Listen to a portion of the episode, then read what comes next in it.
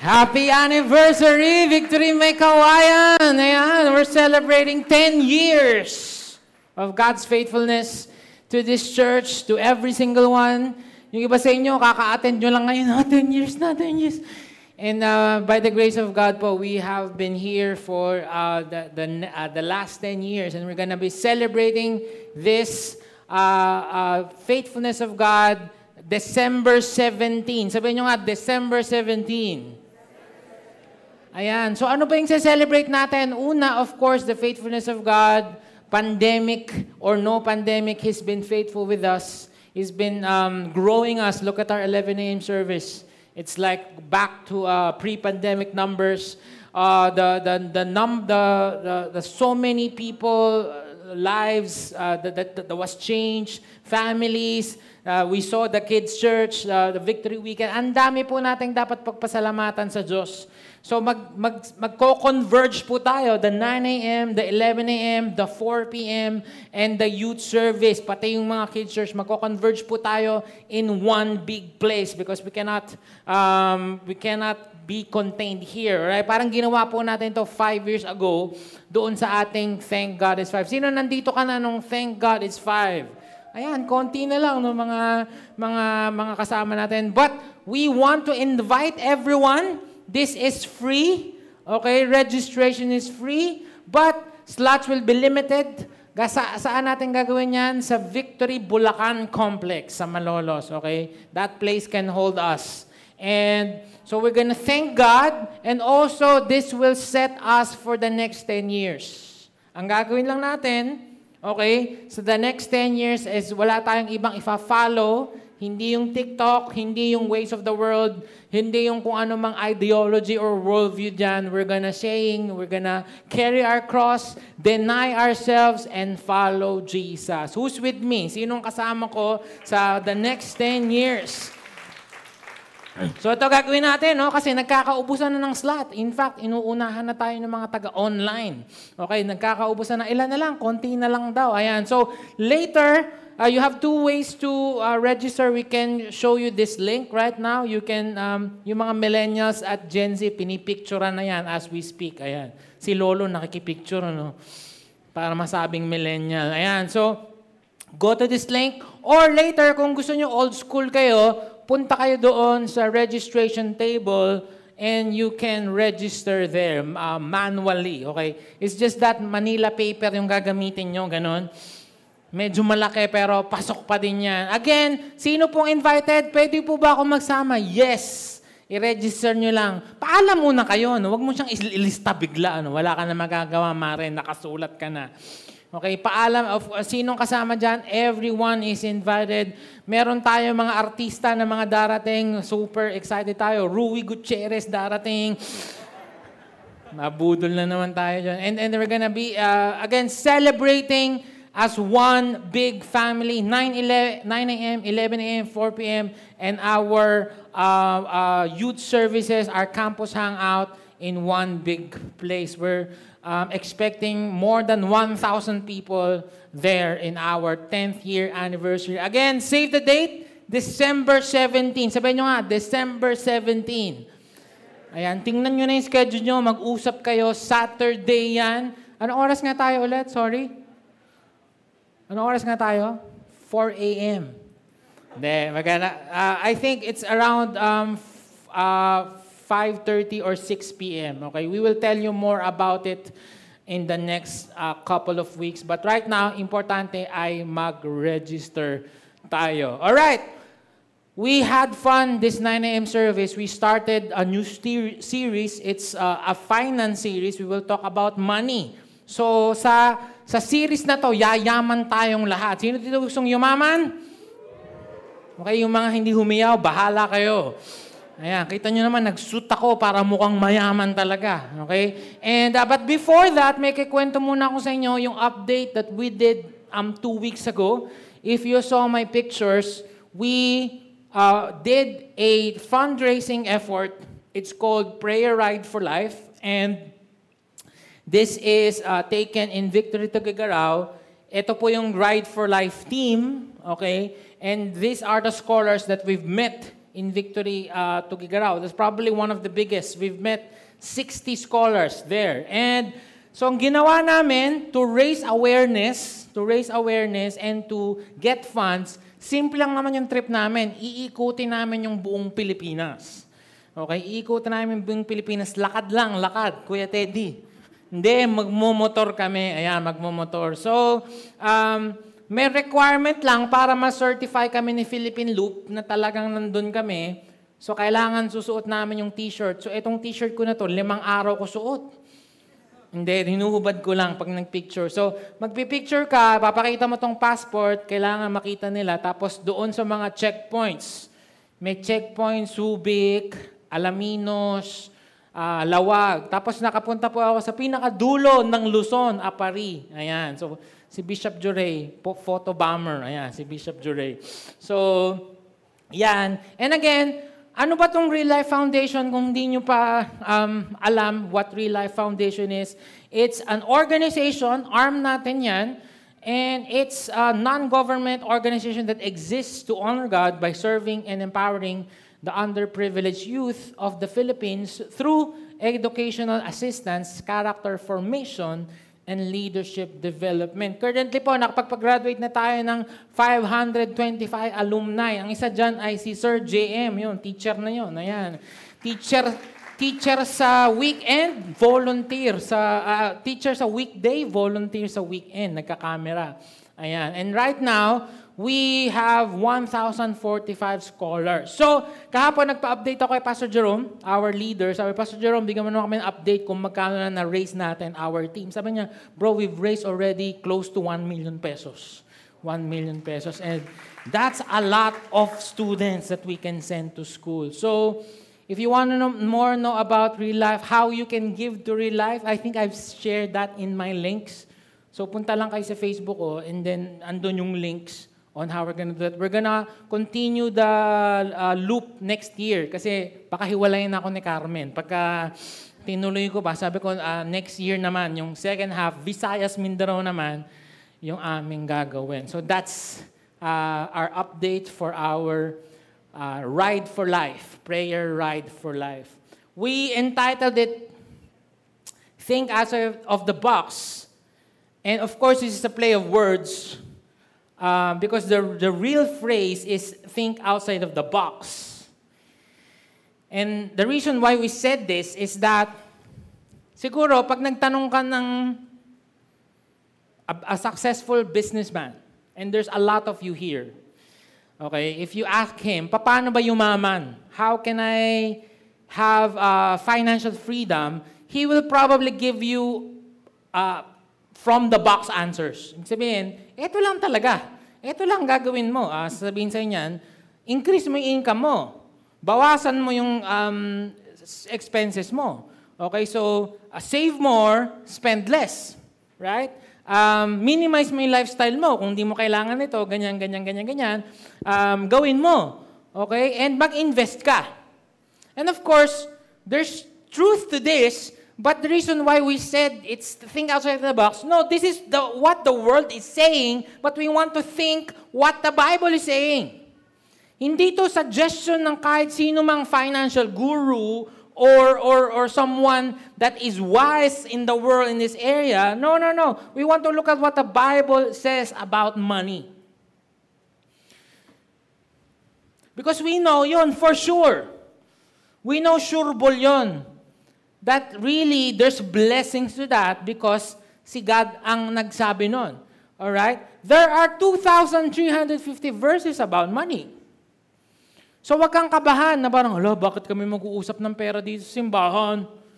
Di ba dapat uh, si Mama Mary lamang at si Jesus lang ang pinag-uusapan? No, we're gonna talk about this because ito nga yung tendency natin. Eh. If we're not gonna be guided by the Bible, we will think from the box. Ano ba yung sabi ng mundo?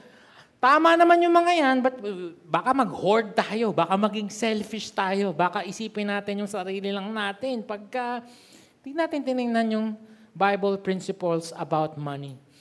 Kung merong genie, bawa nautusan ka ng asawa mo, linisin mo nga yung takore ni Lola. Tapos nilinis mo. Tapos may lumabas ni genie. Sa, anong sasabihin sa'yo ng genie? Bibigyan kita ng tatlong kahilingan. What's gonna be your wish? Sige nga, shout nyo nga yung wish nyo. Anong wish nyo? Uh, wor- world peace? Ano ba? World... Meron pong ano, pakilabas po, may sinungaling po dito. Uh, anong sasabihin mo? Because what you're gonna say describes what you really value. If you're really going to be honest with yourself, the first three things that you would say is something that you really, really, really like. Ako, ang unang wish ko, alam niyo kung ano? Ang wish ko, wi- ang wish ko, Jeannie, magkaroon ka ng short-term memory loss. Bakit? Nakalimutan niya na kung ilang wish na na nabigay niya. Ilang wish ko na ba nabigay ko sa... Ang dami ko ng wish. Anong wish mo? Maborn again lahat ng tao. Wow. O di, ikaw na. Ikaw mag-preach. Halika. What's your wish? Okay? You know what? Probably someone will say, bahay po, pastor. Bahay. Um, o kaya, one million pesos. Ah, I'm sorry to break it to you. Nung bata kami, yung one million pesos, malaki pa yan. Di ba? Pagka may game show, one. Mi- ah, naiisip mo, paano ko uubusin yan? Ngayon po, kulang na po sa isang bahay. Right? Parang studio lang na mga, what, around sixty square meters probably. Hindi ka na makakabili. Uh, ano sabihin mo? Kotse? Um, um, um, um, um, damit? And uh, don't get me wrong, no? We're not trying to demonize these things. That not, that's not the goal. We need these things. Pero, gusto nating ma-attain sa series na to that money is just a tool. Sabi niyo, sabihin niyo nga, a tool. Money is just a tool. Just like that hammer, if you use that hammer to pukpukize the, the, the martilyo, to pukpukize the nail, the pako, it's right, it's correct. Gagawa ka ng bahay, gagawa ka ng shoebox o cabinet, great. Pero kung ipupukpuk mo yan sa ulo ng asawa mo, eh, kasama kang idedemanda ng J R U, basketball player. So we want to be able to master money, not the other way around. Do you get that? Kaya mga kapatid, we need this series. So ngayon pa lang, invite mo na yung mga ka- kaibigan mo to join this series because we want to be ma- we want to master money. Kung nanonood ka ka online, ikaw din. Oh, pero wag mong i-share doon sa may utang sa'yo. Mari, panoorin mo to. Nang matanggal yung kapal ng mukha. Wag, wag. Okay, wag ganun. Share mo sa mga uh, gusto mong ma-improve yung kanilang financial freedom. Okay na? What the Bible says. Again, gusto nating utusan yung pera. Sino dito gusto mong utusan yung pera? Uh, pera, pumunta ka ng grocery. Uh, pera, bumili ka ng McDo. Hindi yung, yung pera yung nag-uutos sa'yo. Bilhin mo yan. Bilhin mo yan dahil ikaw lang yung wala niyan. My precious. Ayaw natin nun. Gusto mo, utusan mo yung pera. Pera, punta kang real life. Pera, worship mo si God during tithes. Pera, uh, mag... ganun. Ayaw natin yung we're slave by money. We want to hold that money as a tool. Some misconceptions about money. Okay, narinig ko na to. It is the root of all evil. No, no, no, no. That's not what the Bible says. The Bible says, First uh, uh, Timothy six verse nine, for the love of money is, actually, hindi nga thy, ah, ah, isa lang, isa, isa, isang root ng evil, hindi yung pera, ang pagmamahal sa pera.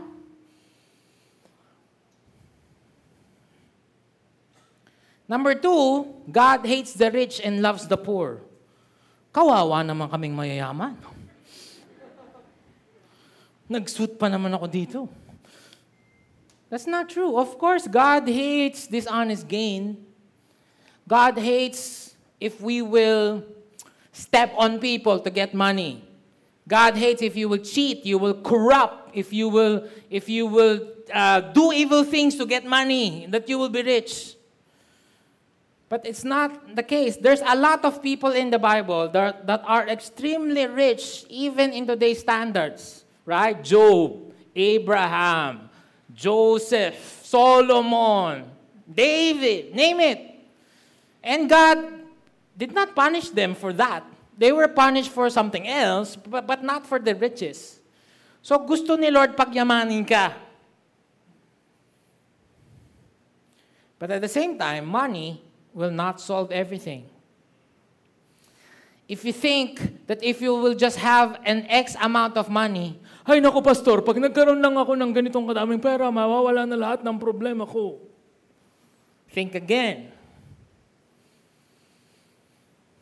In fact, you ask the billionaires in the world kung wala na silang problema. You ask the, the, the, the millionaires in the world kung wala na silang problema. In fact, baka mas marami pa silang problema. Because they don't know how to manage the finances that they have. So, again, kailangan natin tong series na to. Luke chapter twelve, verse thirteen to twenty-two. Buksan nyo yung Bible nyo. Luke chapter twelve, verse thirteen.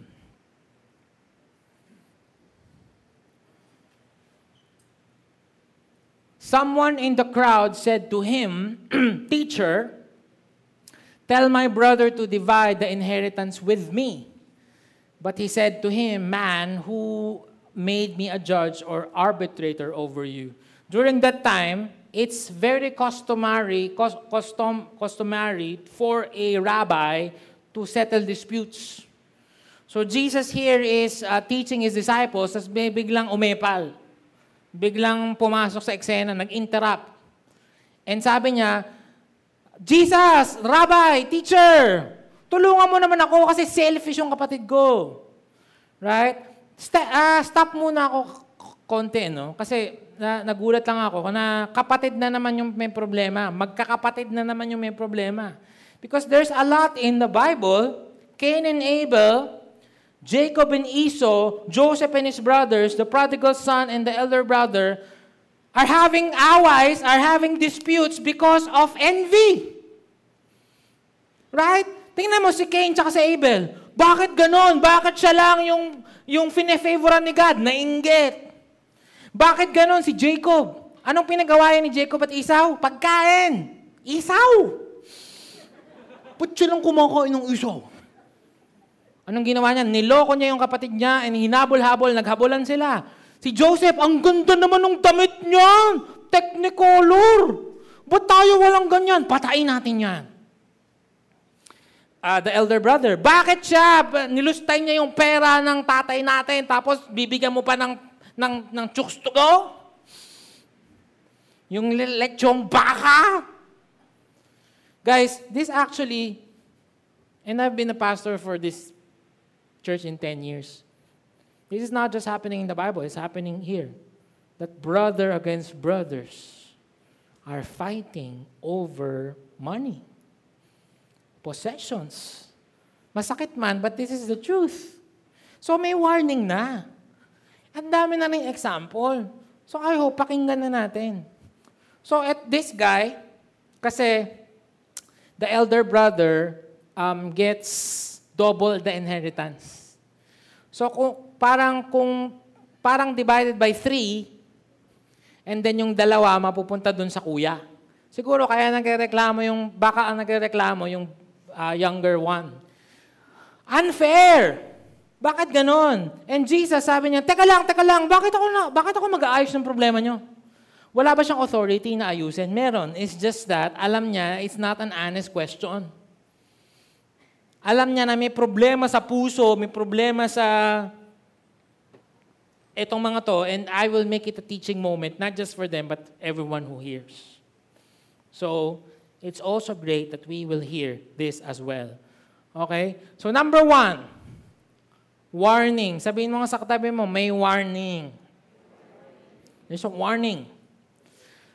So, kung ang, problem, kung ang problema ay hindi pera, hindi pagiging mayaman, hindi having possession, what's the problem? Ano ang sinasabi ng Bible na problema? Let's look. And he said to them, "Take care and be on your guard against all covetousness. For one's life does not consist in the abundance of his possession. So ito yung problema, guys. Covetousness. What is covetousness? In Greek, it's pleonoxia. It's the insatiable desire to have what rightfully belong to others. Ano yung covetousness? Ulit. The insatiable. Insatiable yung parang, di makatulog sa gabi, saka. Hindi dahil in love ka. Kundi meron siya na wala ka. Ang masama nun, Pastor, kaklasiko lang yan, nangungopya yan sa akin. Bakit tatlo na yung kotse niyaan? May ginawa yan. At di ka makatulog. Even it rightfully belongs to others. That's covetousness. Be careful. Why is it a warning? It's the tenth commandment. You shall not covet your neighbor's house, not your neighbor's wife, or his male servant, or his female servant, or his ox, or his donkey, or anything that is your neighbor's. By the way, kung ikaw ay may asawa at kinovet mo yung asawa niya na magiging kavet. Hindi lang covet, kavet. So anong pinagkaiba ng greed? Actually, synonymous naman sila. Synonyms, greed and covetousness. Pero to draw the line a little bit, greed is like the overall general feeling of more. Parang, parang, parang mapapakantang, never enough, never, never, never. Parang di ka, laging kulang, laging kulang. I want more, I want more, I want more. Pero yung covetousness, tingnan nyo, is a specific. You want a certain thing that a certain other person possesses or organization. Specific. Specific. Bahay, asawa, status, gamit, sapatos, makeup, trabaho, trips. Specific. Bakit siya nakapag-abroad? Ba't ako hindi? Uh, tutuloy pa ba natin to? Tigilan na natin. Parang durog-durog na tayo. Intro pa lang eh. By the way, I'm saying this to myself. I'm being durugized also. As I'm preaching, I'm part of the crowd. The problem, my friends, is not money, not possessions, but our heart. If we will envy and greed over someone else's life, lifestyle, possession, that's a problem. Men have confessed to me every known sin except the sin of covetousness. Sabi ni Saint Francis. Saint Francis Square. In fact, kung kakausapin ko kayo isa-isa, balik kaya natin yun, Carol. Gusto niyo ba yun, yung may kumpisal? Para alam ko lahat ng kasalanan niyo. Gusto niyo ba yun? Father, I have sinned. Pastor, I have sinned. I have been, um, I lied. Chismoso ako. Nagsinungalingan ako. Unforgiven. Tumingin ako sa porn. Wala daw na nagsabi sa kanila na ako po nagko-covet. Because we don't know. Truth be told, I don't think we would be honest enough to say, may problema ako dito, Pastor. Naiinggit ako sa kanya. Kasi inagaw niya siya sa akin. Hindi ko alam kung covetousness pa yun o tama lang. Wala daw, wala raw nagsabi sa kanya. And I believe him. We live in a very materialistic-based society where someone will measure someone's value based on his clothes, the car he's driving, the phone that he uses. Pagka thirty-two ten pa rin yung phone, parang ano ba naman yun? Mahirap siguro to. In fact, that's the very first thing, second thing that we ask, right? Kuya Teddy, hello, anong pangalan mo? Ano, tinawag ko, sinanong ko pangalan. Hello, sir, anong pangalan mo? Teddy, ano pong work nyo? Kulang na lang tanong, magkano pong sweldo nyo? Yung bahay niyo po, bahay sa inyo o nagre-rent? Yung kotse niyo po, kulang na lang ganon. And, and, and, and, and if all yes, ay, okay itong taong to, re-respetuhin ko to. And I don't really blame ourselves. I blame media. I blame the commercials. I blame Facebook that says, you need this. Kailangan mo to or else dukyut ka or else wala. Dapat, dapat meron ka nung bagong iPhone fourteen. Kung naka-iPhone fourteen ka, joke lang to ah. Huwag kang alis sa church. Hindi ka pabayad sa iPhone thirteen mo eh. Kasi twenty-five years to pay yun. Bakit kumuha ka na naman ng iPhone fourteen? Naniwala ka na, kailangan mo to, bago to. Pastor, bago yun, maraming bagong features yun, mas mabilis. Mas mabilis yun. Ano mang app mo? Messenger? Messenger lang pala eh. Ba't kailangan mo maging mabilis? Mag-edit ka ba ng, mag-edit ka ba ng video? Ha, hindi Pastor, maganda yung camera niyan. Maganda sa madilim. O, kasi wala ka ng kuryente. Kakabayad mo, naputulang ka na. Bakit mo kailangan? Tsaka bakit kailangan mauna ka? I saw this video of this guy who, uh, nakita, nakita niyo ba yun? Very first guy who bought iPhone fourteen. Tapos, uh, tuntua, so, uh, anim na buwan yatang di kumain. Bakit kailangan nating mauna? Huwag kang magpauto kay Steve Jobs na kailangan mong magpalit. Ngayon, kung sira na, bumagal na, edi okay. Pero kung magpapalit ka every year, doesn't make sense. Lalo na kung iPhone, ulit-ulit lang yan. Kung, kung Android, okay pa. Kasi Android user eh, no? Bias. Papalit ka na naman ng kotse. Gusto mo tong Jeep Gladiator. Wow, yung mga boys, no? Naliliwanag yung mga mata, no? Wow! Ilan ba kotse mo? Lima! Eh, ba't ka magpapalit? Eh, Pastor, iba to. Uh, yan ay, uh, p- uh, pwede sa putik. Pwede sa putik yan. Bakit gusto mo ba yan? Mahilig ka ba mag-trail? Ay, ayoko, Pastor. Nandidiri nga ako sa putik. Eh, eh ba't ka bibili niyan? Eh, okay pa naman yung kotse mo. May sedan ka naman. Bakit? Eh, Pastor, okay to. Eh, gusto mo may, la, may, uh, may lagayan sa likod. Ayan, oh. Ah, may negosyo ka ba? Lalagay mo yung mga gamit dyan? Wala, wala po. Eh, ba't mo kailangan yan? Sino lalagay mo dito? Biyanan mo. Bakit? Bakit tayo bilik ng bilik? Bakit di tayo, di tayo ma- ma- pumirmi? You know why? It was a real thing. Uh, okay ka naman, masaya ka, eh may nakita ka. Meron siya. Kung meron siya, dapat meron ka din. Lalo na kung pantay lang naman kayo. Uh, tutuloy pa ba natin to o tigilan na natin? Kaya mga babae, tawa kayo ng tawa. Akala nyo, makakaligtas kayo sa akin. Ilang bag ba kailangan nyo? Ilang bag? Yung kanina, yung kanina nagpe-pray ng jeep. Okay, ang binigay ni Lord, ganito. In fact, actually, sabihin kayo dyan, sila J, mga financial expert dyan. Okay nga to eh, kasi ito ay, ayan sila, Kuya Efren, asset to. Di ba? Asset to kasi pwede mong gamitin ng negosyo yan eh. Ito, gamitin mo pang negosyo yan. Hindi.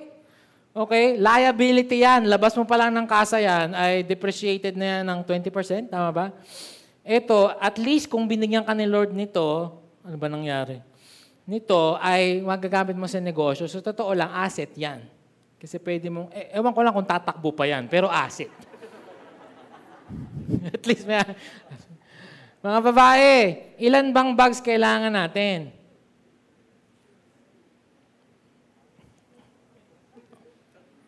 And again, I blame the media. It's not really our fault. Right? Yung maitim, gustong pumuti. Yung mapuputi, gusto umitim. Yung kulot, gusto straight. Yung straight, gusto kulot. Tapos hindi tayo ma... Kasi they, they are selling to us this perfect image of a woman that's flawless. Eh, yung trabaho niya, model yun eh. Alam mo naman, may mga kurikong sa mukha yun. Siyempre pa, yun yung trabaho niya eh. Kung ikaw, eh, office mate, office clerk, uh, I'm not saying don't look like that, but don't believe the media that you should look like that. May tip ako sa inyo kung gusto nyo puputing mabulis, boysin. Ayun, di na yun therapy, therapy. Wala, isang pahid lang. I hope you're getting what I'm saying, okay? I'm, I'm, I'm making this lightly, but... And I'm not saying that don't buy these things. It's not the point. But be careful.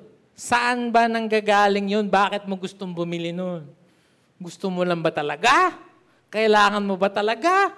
Or you saw it somewhere. That's why you're driven with that. I saw this ad in a bank. It really made me angry. Furious. Okay? Yung bangko, itong sabi, who's gonna love you when you're old and gray? Put a little love away. So this bank is saying, pag matanda ka na at wala kang pera, walang magmamahal sa'yo. So mag-ipon ka ng pera sa bangko namin para may value ka pag tanda mo. Uh, nagvo-voice acting din po ako sa Channel five. Sideline. Kaya kaya ko magpalit-palit ng boses. Diba? This bank equated money with love. How dare you? So ngayon, pag naapektuhan ka niyan, oo nga anak, mag-ipon tayo, mag-ipon tayo. Okay mag-ipon, okay mag-save, pero anong motivation mo? Para may magmamahal sa atin pag matanda na tayo. Yung iba naman, save for a rainy day. So you're saying God cannot save you and provide you on a rainy day? Don't get me wrong, nothing wrong with saving, but what's your motivation? Kung stewardship, siyempre ayokong gastusin nito, lahat. I'm being a good steward, I'm gonna save it because God will use it somewhere. Pero hindi dahil hindi ka kayang provide ni Lord on a rainy day. Do you get what I'm saying? So may warning mga pre. Ang tanong, makikinig ba tayo or are we still gonna continue that path? Di ba sa road nakalagay na slippery when wet? Or bumagal dito, may aksidente. Eh, hindi ka pa rin nagmamabagal. What is the path to covetousness? Okay? Jesus told the parable. And he told them a parable saying, the land of a rich man produced plentifully.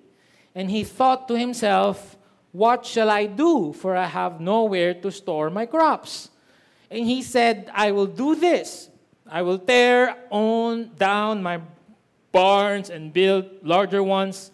And there I will store all my grain and my goods. And I will say to my soul, soul, you have ample goods laid up for many years. Relax, eat, drink, be merry. Tagalogin natin. Ano nang gagawin ko sa mga pera ko? Sobrang dami ko ng pera. Sobrang dami ko ng crops. Alam ko na, magpapatayo ako ng mas malalaki pang barns. At sasabihin ko sa sarili ko na meron akong maraming maraming pera for so many years. Hindi ko na matagalog, ano? And I would just relax, eat, drink, and be merry. Ha-ha! Ang sabi sa kanya ni God? Fool. You're a fool. This night, your soul is required of you, and the things that you have prepared, whose will they be? Isa kang hunghang, sabi ni Lord. Isa kang bubing, sabi ni Lord. Tonight, I'm gonna take away your life. Kanino mapupunta lahat ng pinagpaguran? Napatanong ako dito, mga kapatid, why is he a fool? Eh, sa totoo lang, sa standard ng world ngayon, ay ito ay nasa cover ng Business Insider. Eh, magaling siyang businessman eh. Diba? Bakit siya fool? Ba't siya tanga? Ba't siya bubing? Ba't siya stupido? Sa totoo lang, sa panahon ngayon, i-invite pa yan. Mag-share about financial secrets. May libro pa yan. How to be rich by the rich fool. Wala siyang pangalan. Yun talaga eh. Rich fool eh. Huwag niyong pangalanan yung anak niyo na fool ha. May libro yan. May TED Talks yan. Nasa YouTube. Pero bakit siya fool? Anyway, tingnan muna natin yung magaganda niyang ginawa. Yung kanyang financial secrets. Tingnan muna natin kasi eto tama to. Pag ginaya natin to, tama to. Number one, masipag eh. Nakita nyo naman sa story, masipag. Diba? Uh, araw, gabi, araw, gabi. Yung iba sa inyo nagtatanong, Pastor, bakit po yung mga iba, hindi naman po Kristiyano, binibless ni Lord? Eh, masipag eh. Simple lang naman yun eh. Principle sa Bible yun. Right? If you are diligent, God will bless you. Masipag siya. So, gayahin natin yung kasipagan niya. Okay, number two, siya ay nagsisave. Nagsisave. Hindi sinabi dun sa, sa story na after one, after one day he got money, he went to the mall with his wife because there's a sale. Kasi, kasi, kailangan kasi magkasama yung wife tsaka sale in one sentence. Wala. Iniipon niya. Eh talagang dadami pera mo, iniipon mo eh. Save. Okay, ano pa? He's planning for the future. Ta, di ba? Sabi niya, sabi niya, ano nang gagawin ko? Puno na ang aking mga barns. Ano yung barns sa Tagalog? Uh, kamalig. Parang barangay yun dito eh. Puno na ang aking mga kamalig. Anong gagawin ko? Ah! Tapos nag-i-invest. So, mga kapatid, gayahin natin to sa kanya. Gayahin natin to. Masipag, nagtitipid, nag-i-invest, nagpa-plan para sa future. Hindi to yung, ano kaya bukas? Ay, naku, bahala na. No, no, no. Magplano ka. Mag-save ka. Maging uh, uh, masipag ka. Now, bakit siya fool? In spite of this, may mga mali. Ano? Balikan natin yung storya. Sabi niya, and he said, I will do this, I will tear down my barns and build larger ones, and there I will store all my grain and my goods. And I will say to myself, my soul, soul, you have ample goods to lay up for many years. Relax, eat, drink, be merry. Bakit siya fool? Number one, a wrong view of time. Sabi niya, haha, marami pa akong taon na ako'y mabubuhay. Marami pa akong taon na hindi na ako magtatrabaho dahil napakadami kong pera. Ano sabi ng Bible? Psalms ninety verse ten, teach us to number our days so that we will grow a heart of wisdom. Unang-unang pagkakamali, akala natin we have the time. Kung sasabihin mo, kailan ka... Kailan ka magtatrabaho? Kailan ka mag-iipon? Kailan ka mag-iipon? twenty twenty-six. Kailan ka sisimulang mag-tithes? Uh, twenty thirty. Kailan ka sisimulang mag-invest? Kailan ka kukuha ng insurance? Kailan ka... Bukas na. Bukas, bukas, bukas, bukas, bukas, bukas. Hindi na siya umabot bukas eh. Deads na siya mamayang gabi. If I will tell you, ito ano, self, self-question sa sarili. Wow. Pwede bang self-question sa kapwa? Siyempre hindi. Self-question for you. If I will tell you, Ate Carol, na one week ka na lang mabubuhay, what we're gonna do? Guys, ask yourself that question. If I have one week to live, how am I gonna spend your life? Bibili ka pa ba ng iPhone? Probably hindi na. Ay, naku, huwag tayo buming iPhone. One week na lang ako mabubuhay. Bibibili ka pa ba ng kotse? Makikipag-away ka pa ba dun sa property? Makikipag-away ka pa ba? Alam nyo, kung sasabihin sa akin ng doktor, uh, isang linggo na lang ako mabubuhay, magre-request ako sa Victory na one week na may worship service, one week ako magpipreach. Tapos may kainan sa gabi. Ubusin ko na lahat ng ipon namin. Gusto kong pakainin lahat. Mga kaibigan, pupunta, tapos magkikwentuhan kami. Sana man lang may maikwento siya sa akin magandang nagawa ko sa buhay niya. Ang ang idea ko noon, di ba pag eulogy, Deads ka na, tapos doon lang nagsasabi yung mga tao, yung mga magagandang ginawa. Eto, hindi pa ako patay, mag-eulogy na. Ang masama, walang masabi sa akin. Pastor, wala akong makwentong maganda para sa iyo eh. Ah, magaling ka magpatawa. Kawawa naman. Seriously, I would probably do that. Worship tayo, tapos puntaan natin yung pwede nating maabot, yung mga dito, yung, yung gagawin natin sa December third. Sa, sa, sa community, gawin natin every day. Tapos magpipreach lang ako kasi passion ko to talaga. Tapos sana magdi-dinner tayo, kwentuhan. Hindi na kami magbabakasyon kung saan man or whatever or bibili ng sapatos. Enjoy mga sapatos, pamigay na yan. Wrong view of time. Number two, a wrong view of self. Look at that. How many I? I will do this. I will tear down. I will store. I will say to myself. Sa taong to, ang mahalaga lang sa kanya ay tatlo. Me, myself, and I. Eh baka nga walang asawa eh. Bakit? Takot na makuhanan ng mana. Hindi ako mag-asawa. Huwag kami makakuha ng pera ko. Ayoko magkaanak, mapupunta pa sa kanya. Wala man lang bang we, we will do this. We will, I, wala man lang, Lord, Lord, what do you want me to do with my money? Wala. Siya nagtidesisyon sa sarili niya. Siya lang yung mahalaga. Needs niya lang. Ito pa. Relax, eat, drink, be merry. A wrong view of the purpose of life. For this guy, the purpose why we live is to relax, to eat, to drink, to be merry.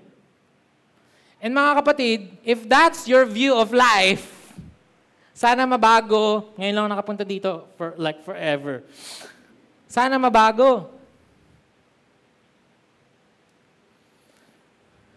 Kasi if you're existing so that you can relax, eat, drink, and be merry, then you're also a fool. I'm sorry to say it. Kung kaya ka nagtatrabaho para mag-relax, kumain, uminom, at mag-enjoy, may problema tayo doon. It's also a wrong view of the purpose of life.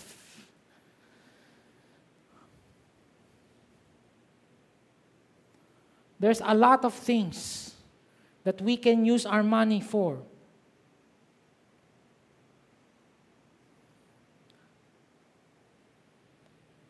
Sana nag-isip siya.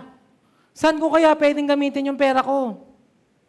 Eh kung magpatayo kaya ako ng church dito para may mga pumunta. Eh kung mag-donate ako sa Real Life Foundation para makapagpag-graduate ako ng scholar, ng mga bata.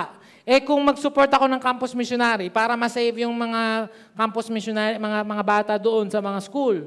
Eh paano kung magpa-feeding program kaya ako? Eh paano kung gumawa ako ng orphanage? E paano ko? Ang daming pwedeng purpose, right? Sa buhay. And yet, for this guy, it's just relax, eat, drink, be merry. God is not saying don't relax, eat, drink, be merry. But I hope that that's not the only, only, only thing.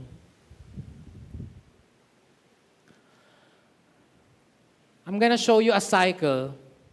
Pupunta din ako dito para fair.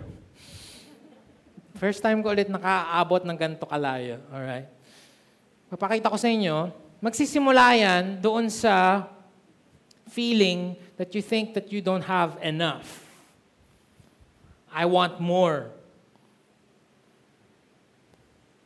And then, the next step will be, you will get it. Either blessing ni Lord, or you forced the blessing, quote-unquote, to be with you. Nangutang ka, or namilit ka, or namwersa ka, or na, na, na, na, na, namilit ka. You get it? And then you will be happy and fulfilled.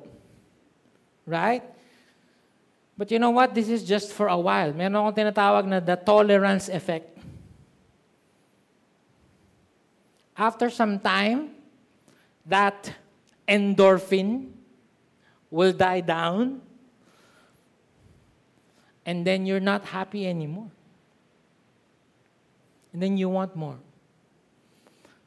Dati, sabi mo, "Uy, grabe, hindi man lang ako makapag-Jollibee. Jollibee man lang sana." Nung bata po kami, sino dito nakaka-relate? Pag, ba, pag nag-Jollibee ka, yung birthday mo. Di ba? Uh, ako lang ba yung mahirap dito? Di ba ganun? Ako, kaka-Jollibee lang kami pag birthday ko. So dati, Jollibee lang, okay na. Okay, hanggang sa maka-Jollibee ka, masaya ka, hanggang sa, hala, Jollibee lang? Bakit sila pwede unli wings? So ngayon, meron ka na namang bagong gusto. Right? Covetousness. Right? Parang, bakit sila pwede unli wings? Ako, Jollibee, ano yan? Isang one piece lang, ano yan? Hirap ko naman. At then ngayon, unli wings. Okay? Then, then you get it. Okay? Nag-unli wings ka ng one week. Then you feel happy. Right? But after a while, hello? Unli wings lang? Bakit sila nagsasamyupsal? And it never ends, right? Pag nakuha mo na yung samyusal, "Hoya, ba't di mo lang ako nakapag-Vikings ever?"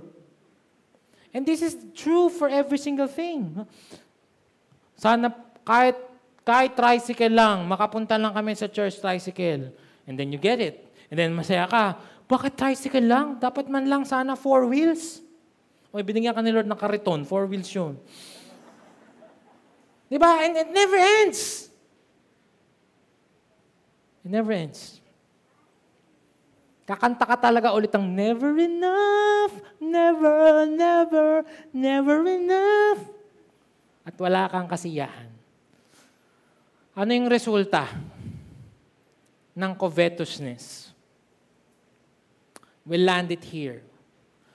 Sabi sa kanya ni God, "Fool, this night your soul is required of you, and the things you have prepared, whose they will be."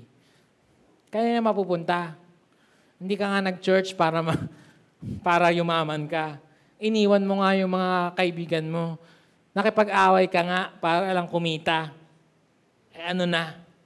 So, it is for the one who continues to store up and hoard possessions for himself and is not rich towards God. Look up here, guys. Look look up here. I'll, I'll land it here. Meron pa tayong two weeks, kaya ayoko munang i-preempt. Right? Uh, next week, Pastor Eric will be preaching here. eleven a.m. I'm excited about that.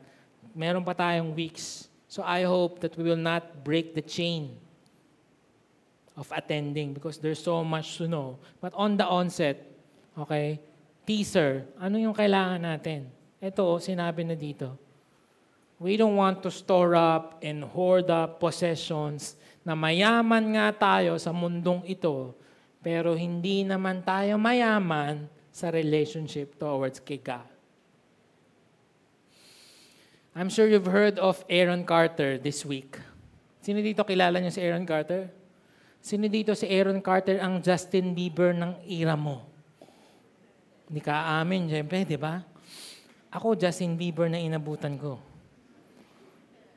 Kapatid siya ni uh, Vince Carter. Iba pala yun. No? Ni, ni Nick Carter. Okay? Ano nga yung mga kanta niya? I miss you like crazy. Sa kanya ba yun? And you would think na, ah, ito siguro wala na tong problema tong batang to kasi bata pa lang to, milyonaryo na eh. Showbiz. Dami yung pera niya. Um, we've learned that he died from d- drug overdose. And in one of the articles I've read, ito yung sabi niya tungkol sa kanyang financial status. "I'm sitting here in the apartment because I can't keep my money in my bank account. My parents didn't put me in charge of this stuff. I was just a little kid. All I gonna do is go to the stage and perform. Before eighteen, my money goes to my mom and to my dad's pocket. But because they don't have financial education, they didn't handle it correctly." Ito daw ginagawa nila. "We buy family yacht, boats, houses, cars. We have a lavish lifestyle, but today I filed bankruptcy to protect my parents to going to prison for mismanaging my finances." Another story That shows us that money will not solve our problems. In fact, that's, as I call the keyboardist, that's what it says here. Last verse that I'm going to share. Command those who are rich in this present world not to be arrogant, not to put their hope in wealth, which is so uncertain, but to put their hope in God, who richly provides us with everything for our enjoyment. Guys, look up here. Look up here.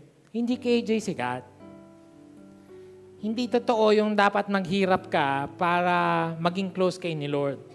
Yes, at some points in our life, that happens. Right? We go through the seasons of challenges, but that's not really the norm. Maybe God is teaching something why He allowed you to go through that process. But kitang-kita naman dito dito, oh. God wants to richly provide for us. Not just provide na sakto lang, guys. Richly provide for us with everything. Sabi nyo, everything. For our enjoyment. Hindi lang sustenance. Sikat, hindi ganito yan. Hindi yung, ano ka ba naman, Rouie? Kumakain ka na ng tatlong beses ng araw. Hindi ka pa masaya. Hindi siya ganun. Just like a father, he will, I will always ask you, you, what do you want? What shoes do you like? Okay, anong gusto mo? Bili natin. Kung kaya ni daddy, bibili tayo. Kung kaya ni mama. Ganun siya. Ganun siya sa atin.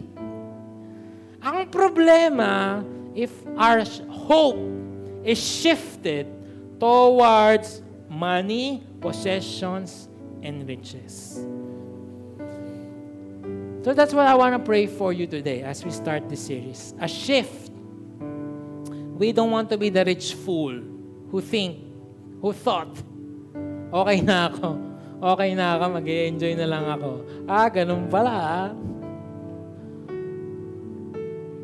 It doesn't matter what your salary is right now or what um, your net income right now. Annually, meron tayong something in common. And that is shift our focus. Put our hope to what is eternal. Something that's certain. Hindi katulad ng pera, oh. Uncertain. To trust in Him completely. Close your eyes, everyone, without anyone looking around. Ano yung first step? First step of change, to change. I admit. To admit. Sabi ni Saint Francis, eh ako yung mga tao, hindi na naaminin na greedy sila. At nagko-covet sila. Pero the first step is to actually, oh nga Lord, ako yun. And I need your grace to help me. That I will not be the rich fool na may wrong view of time, may wrong view of self, at may wrong view ng purpose ng, lo- ng, ng life. And I want to put my hope in you. Not sa money, but sa you. If that's you, raise your hands. I'll pray for you. Pray for you. Thank you for that hands, those hands. Lord, thank you, God, for freeing us today from the dangers of money. I pray that we will look away what the world is offering, what the world is calling successful, what the world secures. At maaring nagiging mayabang kami, probably. Or, in the same way, hindi kami makatulog. Kasi wala pa kami nito. Wala kami niyan. Hindi ko nagagawa to, hindi ko nagagawa yan. Lord, we repent from our heart who is full of covetousness. I pray that we will be secure. I pray, Lord, that we will look to you. Salamat, Lord, that you richly provide for us everything that we need in life. Ikaw lang. Thank you. Kasi reminder namin to, and, and, and every single time, we will really go back to our default. So maraming salamat, God, for the message today.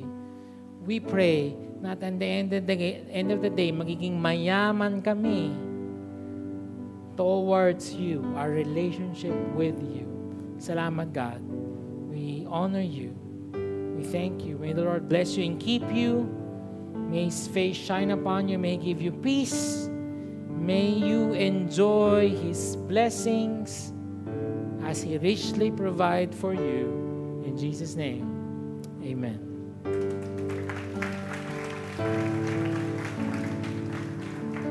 Don't forget to register. Can we show our follow conference once more? Register online or register here on site. We will have fun.